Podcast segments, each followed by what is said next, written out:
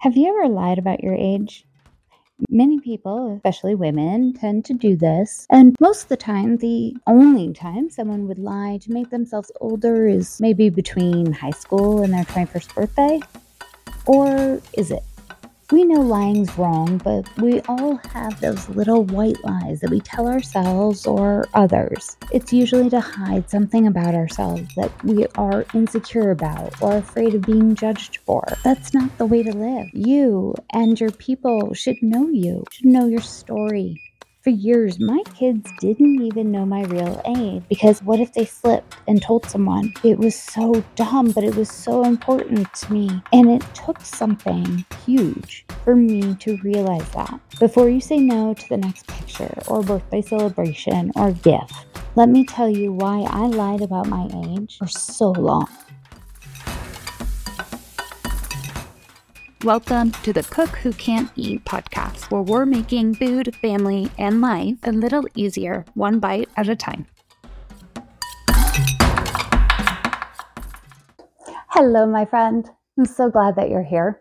We recently celebrated my birthday, and while that probably sounds very normal to you, it actually it feels odd for me to say celebrate because I've always hidden or avoided the day. Not because I was worried about or scared of getting older. In fact, I was looking forward to it. I've always thought that people, especially women, are their most beautiful and truest self in that mid to late 30s, their 50s, and beyond. They carry themselves and walk around with a confidence that always made me think they had figured out that secret to life.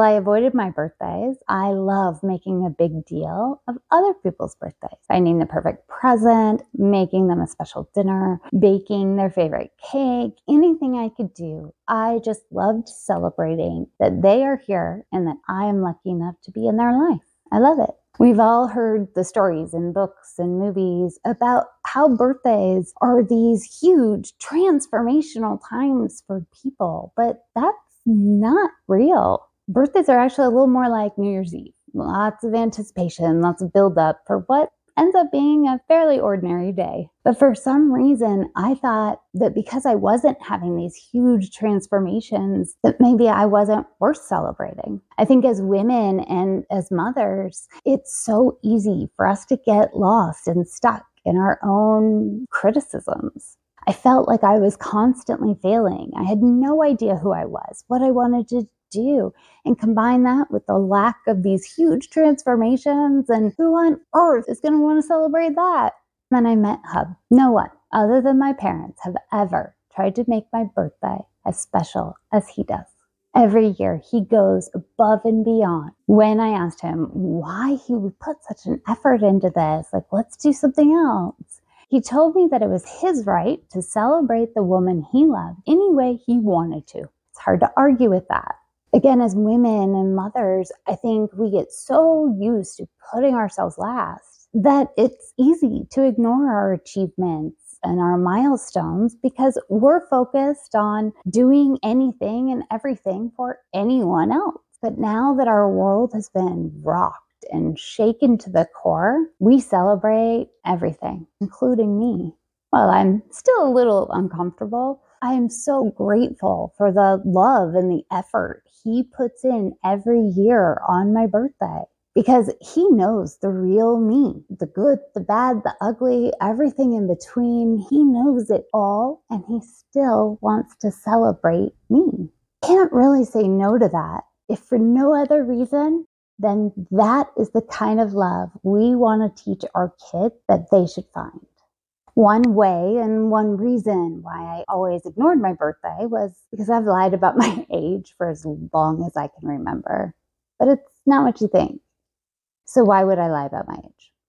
Well, I do have a May birthday, so I was always one of the youngest in my grade, and that wasn't really fun, but not a big deal. If I'm honest, it really started when I had my daughter. I had been feeling really horrible. All the home pregnancy tests came back negative. The initial doctor's test came back negative, but I was still feeling so awful that we decided to do a blood test, check for pregnancy, along with all sorts of other stuff. We drew some blood real quick on a Friday afternoon right before the office closed. 8:02 a.m. on Monday, I got a call from them that they needed me to come in immediately. My number was so high, they needed to do an ultrasound to determine dates and check on development. I was scared out of my mind. I had no idea what to do. I had no idea what I was going to do. It was just pure shock. And then that ultrasound tech turned the screen around, and I was a mom. I was 12 weeks and two days pregnant, absolutely terrified and completely head over heels in love. It was a really strange mix of emotions. I was 20 years old, not a kid, but definitely not a fully grown adult. I didn't know myself. I still felt like I was flailing, trying to figure my stuff out. I was still in school, trying to finish my degree. This was more than 20 years ago. So that stigma around being a single mom, being a young mom, and especially around being a young single mom was still big and very prevalent. Even knowing that, I was still caught off guard by the reactions I got when I started sharing my news with loved ones. You're too young for this. There's no way you can provide for you and your baby. You're too young and still in school all your plans about traveling, buying a house, having a wedding, or really any of those big things you've ever talked about, they're gone. You better accept that now. You know you have choices, right? Have you thought about adoption? You need to have an abortion immediately. I don't think you really understand what this means for you. I always thought you were really smart, and this is dumb. Without a man, and at your age, you're going to end up on state assistance or something like that forever. You are too young to understand what you're actually doing to yourself and that poor child. Not exactly the congratulations or well wishes I was hoping for. And I didn't understand why so much of it centered around my age. This negative stigma was so overwhelming. And at the time, I didn't realize the impact it would have on me. While I was pregnant, I turned 21. It was actually also my golden birthday. I had always planned on doing something fun and special. Instead, I was very largely pregnant, uncomfortable, and that was the day I learned I could no longer squeeze myself into a restaurant booth. Not the greatest way to spend my 21st birthday, but I was grateful for what I was growing. At this point, none of my friends had kids. And most of the moms and moms to be that I was meeting were much older than me. And social media was not really part of our life. I was already a very self conscious and insecure person, but now, wow, my life was so lonely. And what made it worse was that I didn't even know myself well enough to enjoy my time alone. It all felt heavy. And the only option I could come up with was perfection. Everything had to be perfect. I had to somehow be a perfect mom, a perfect dad, a perfect provider. I had to raise a perfect kid. I had to perfectly present her with every opportunity out there. Perfection is not possible. So instead, all I felt was constant failure, one after another, after another, after another. This led to more insecurities and struggles. And I look back and I realize how much of my life I spent in fight or flight.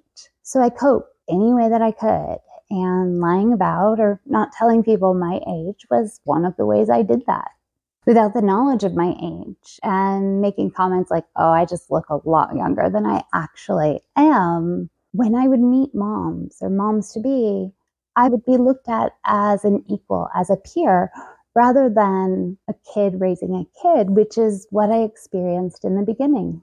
Once I finished school, I stepped into corporate America where my decision to lie about my age was very strongly endorsed very quickly. I was successful in my career, often reaching positions typically filled with people much older than I was. When others looked at my position, the fact that I had a kid, and those same, oh, I just look younger than I am comments, we could more often than not skip over the whole age conversation. Their impression and opinion of me was then based off my work ethic, my ability, and how well we worked together. You may think it's crazy to suggest this or that there's no way this happens, but it does, and it happens all the time. If or when a colleague would learn my age, it almost always became a factor, especially in the beginning of my career. I would have to deal with comments like, at your age, you probably don't know, whatever it was. I'd like to introduce you to Holly. She is whatever my position was, even though she is only, and then they would say my age as though it contradicted my position or something. This pay rate is very fair and competitive for someone your age. That's not how that works and caused a lot of issues because it would contradict what the pay range was for my position. And in many cases, I was not only paid less as a woman, but paid even lower because I was younger. How did you get this position if you're only whatever my age was? Insinuating that I was in my position for reasons that were not based on professional merit. Looking back, I'm embarrassed by how much I allowed this to bother me and by how much I allowed it to happen.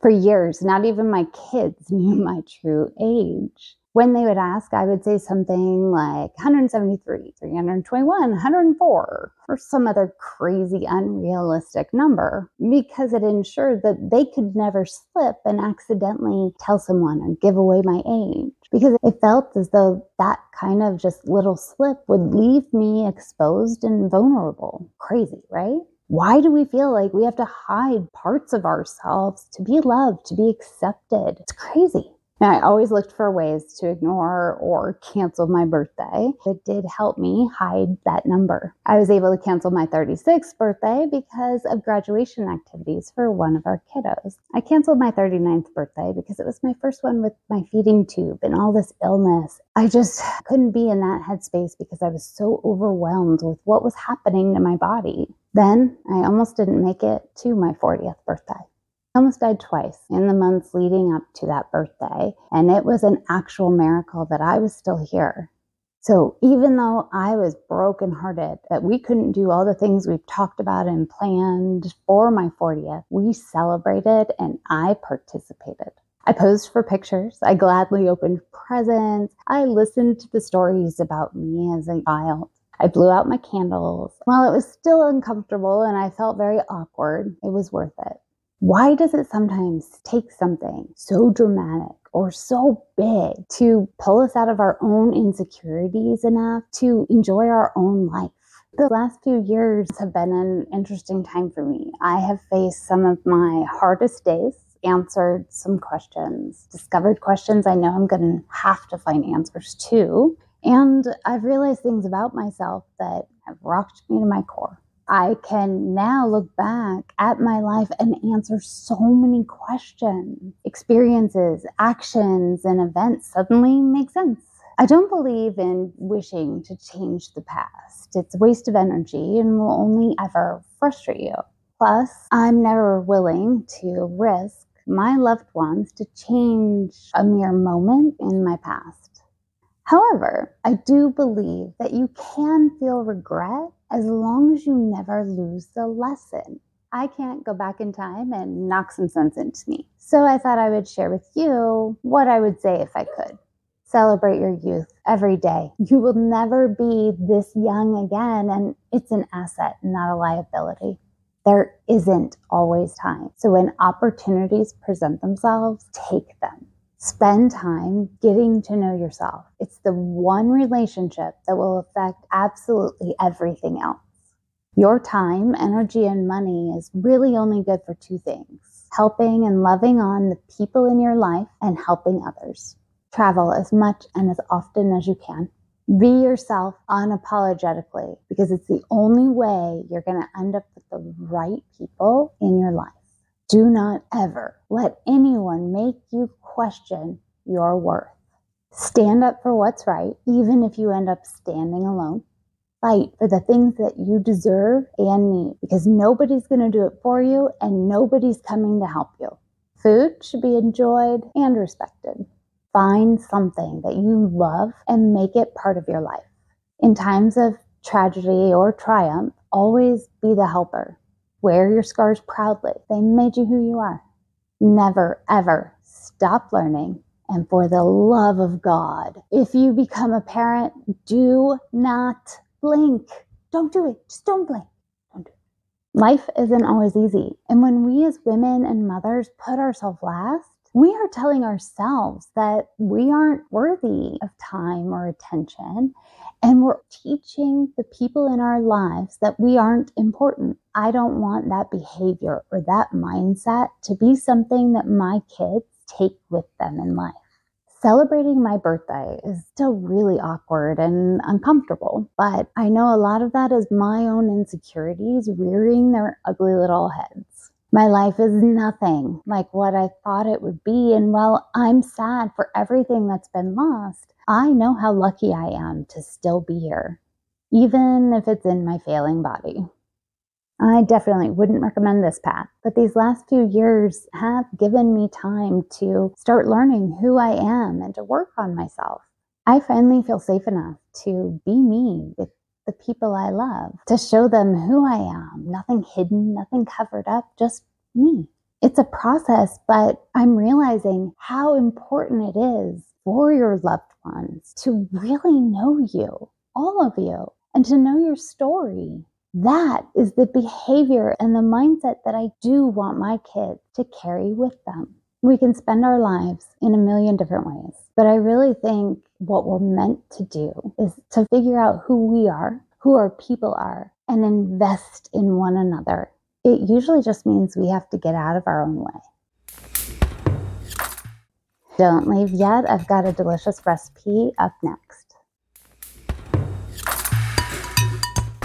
It's the velvety texture combined with the sweet tart taste of lemons that makes lemon pound cake a perfect anytime dessert and a family favorite during the summer months. Start by sifting together your flour, salt, and baking powder, then set it aside for later.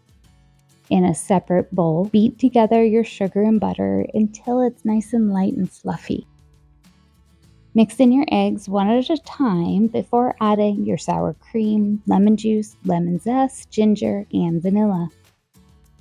Next, add your sifted ingredients and your buttermilk, alternating between the two, but make sure that you start and end with your dry ingredients. You don't want to overmix your cake batter, so as soon as that flour is incorporated, stop mixing. Now grab some unsalted butter and grease up that Bundt pan. There's nothing worse than having a delicious cake that gets stuck. I like to give my batter one last good stir so that nothing's missed or left on the bottom before I fill my Bundt pan. Bake at 325 degrees for 75 to 80 minutes. While the cake bakes, make your glaze and frosting. Once your cake is done baking, let it cool for about 5 to 10 minutes in the pan and then carefully turn the cake out onto a platter or cake stand. Brush your glaze all over the cake, then allow it to cool completely. This can get a little messy, but it's absolutely worth it. Once your cake has cooled completely, cover it and refrigerate it for about an hour before you add your frosting. It's time to frost the cake. Cover it completely. Use standard Bundt cake lines. Drizzle it on top and allow it to drip down the side. However, you want to frost this cake is exactly the way it's meant to be frosted. Once the frosting's on, I do like to stick the cake back in the refrigerator for about another 30 to 60 minutes so that the frosting can set, which makes slicing and serving a little easier, but it's definitely not required. As much as I love this recipe, I don't always have enough energy to follow all the steps. Here are a few simple changes that can make this recipe more accessible without losing quality or flavor. Start by whisking together the dry mix from a box lemon cake and lemon flavored instant pudding. Mix in your milk, then add the four eggs one at a time. Beat in your vanilla, sour cream, and lemon juice, then pour your batter into a buttered Bundt pan and bake at 350 degrees for 40 to 45 minutes. For the glaze, mix your powdered sugar and lemon juice until it's nice and smooth. For the frosting, you have three options. You can use the original recipe, you can use a pre made can, or you can give a pre made can a bit of a glow up with cream cheese, vanilla, powdered sugar, salt, and some lemon juice. As for the cooling, glazing, and frosting steps, they're the same as before. I hope these changes can help you enjoy a more accessible version of this delicious cake. I love to serve this with strawberries or lemonade, but however you serve it, just take a moment to enjoy this surprisingly refreshing summer treat. If you make this recipe, tag me. Baking is always more fun when it's done together. Accessibility matters. So the audio for every episode is available on your favorite podcast platform and in video with audio and closed captions on our YouTube channel. While you're there, be sure to subscribe because we have some amazing episodes coming up. Thank you for joining me. Until next time, my friend.